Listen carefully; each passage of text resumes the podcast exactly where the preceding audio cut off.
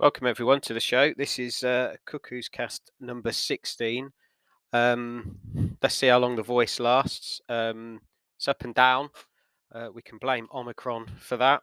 Uh, sounds like a baddie in Star Wars, but actually it was uh, it was it was slightly worse than a uh, than a mild flu.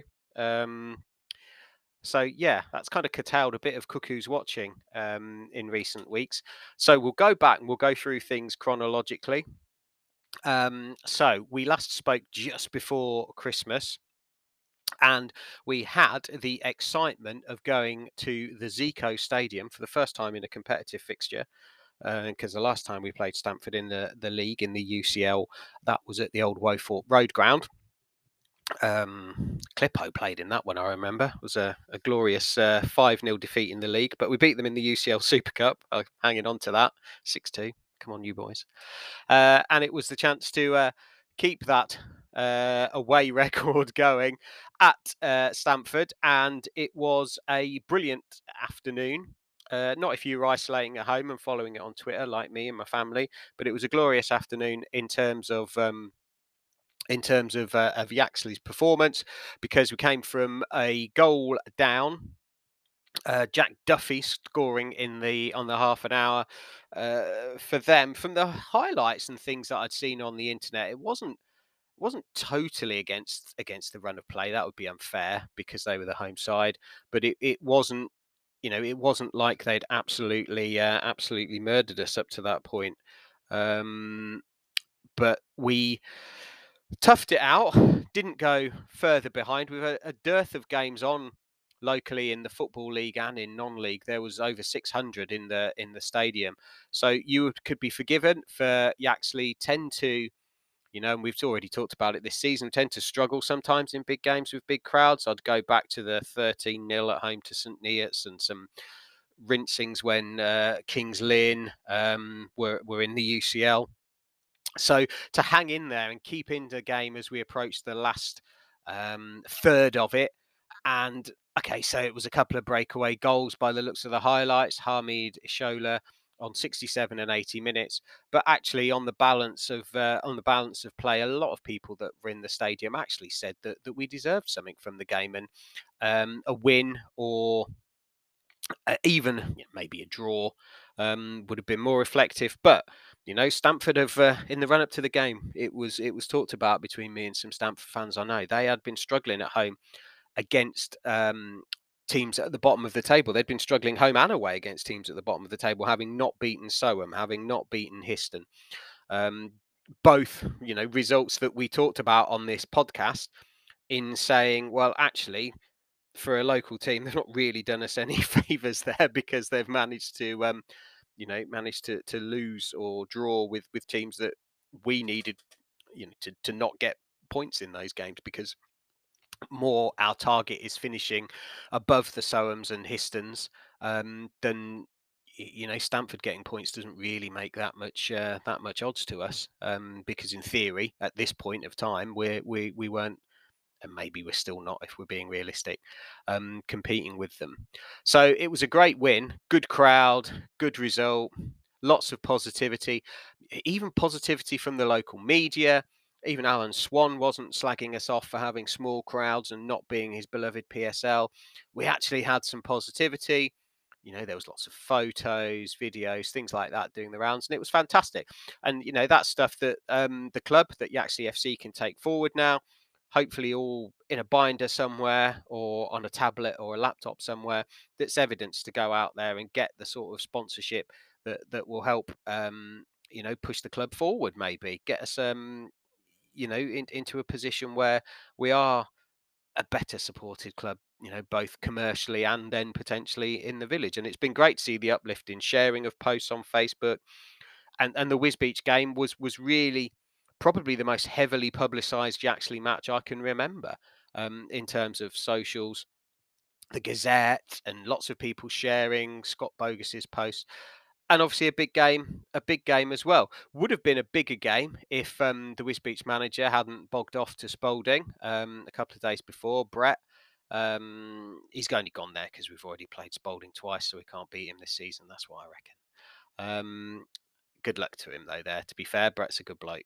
Uh, and he was replaced in the dugout on that caretaker basis by Chris Lenton. So an emotional occasion uh, um, at the Drove with uh, Chris's dad being the president of Yaxley, Chris obviously in the the managerial dugout, the likes of um, um, Aaron Hart, the likes of Sam Bennett, um, people that have been, you know, in in our side who were playing for Wisbech, and you know, vice versa. There's people in our side, Matthew Sparrow and, and others who've played um, for uh, for Wisbech.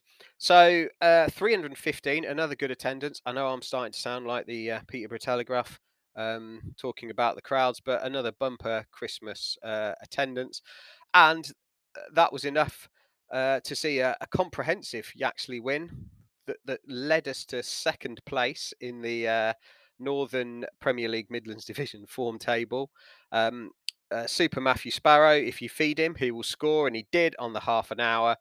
Hamid Ishola got us one just before half time on the stroke of half time, and that pretty much, um, you know, put us in a driving seat. And and Super Dan Cotton with his 10 millionth goal um, for Yaxley um, he scored just after the break, and and then actually we were in a position.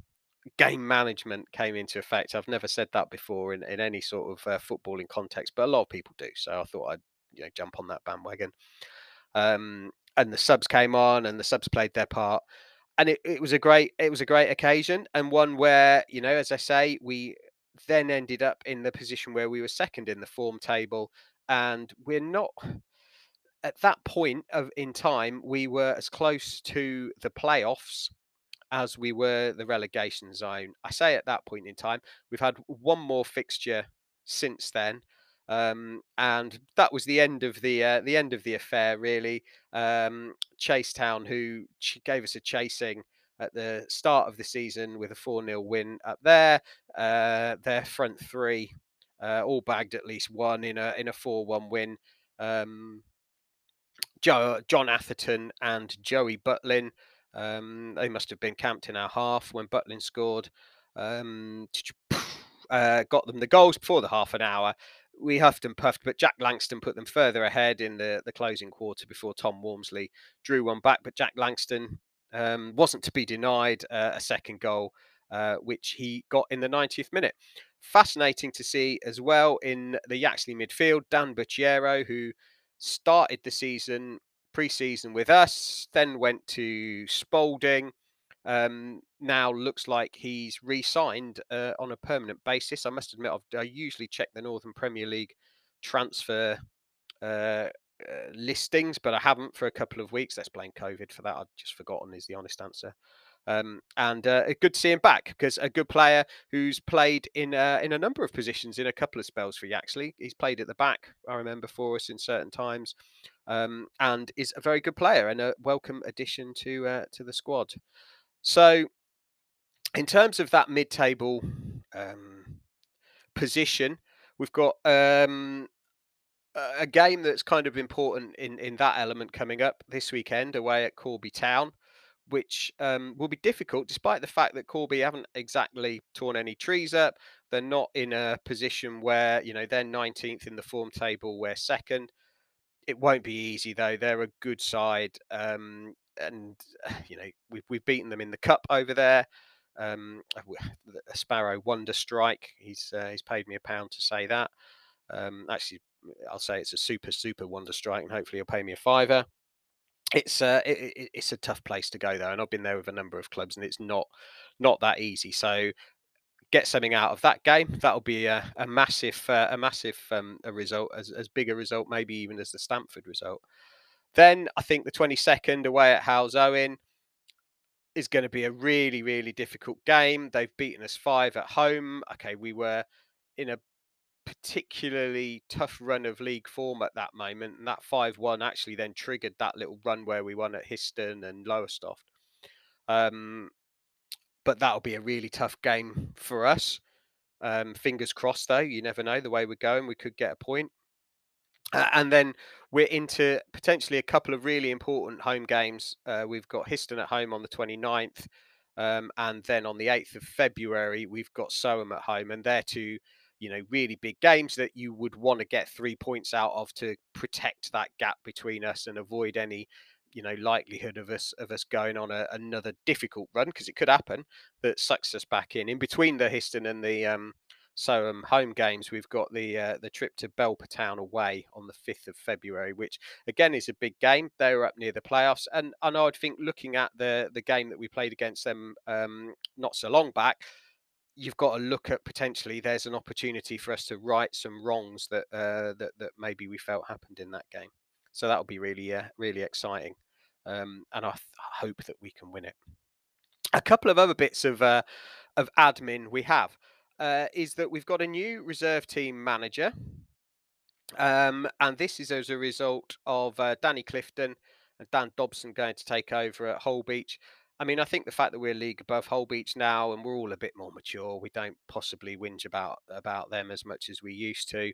Um, if we were in the same division as them, maybe we wouldn't like it as much. But you know, good luck, good luck to them. Um, uh, you know, I wish them well.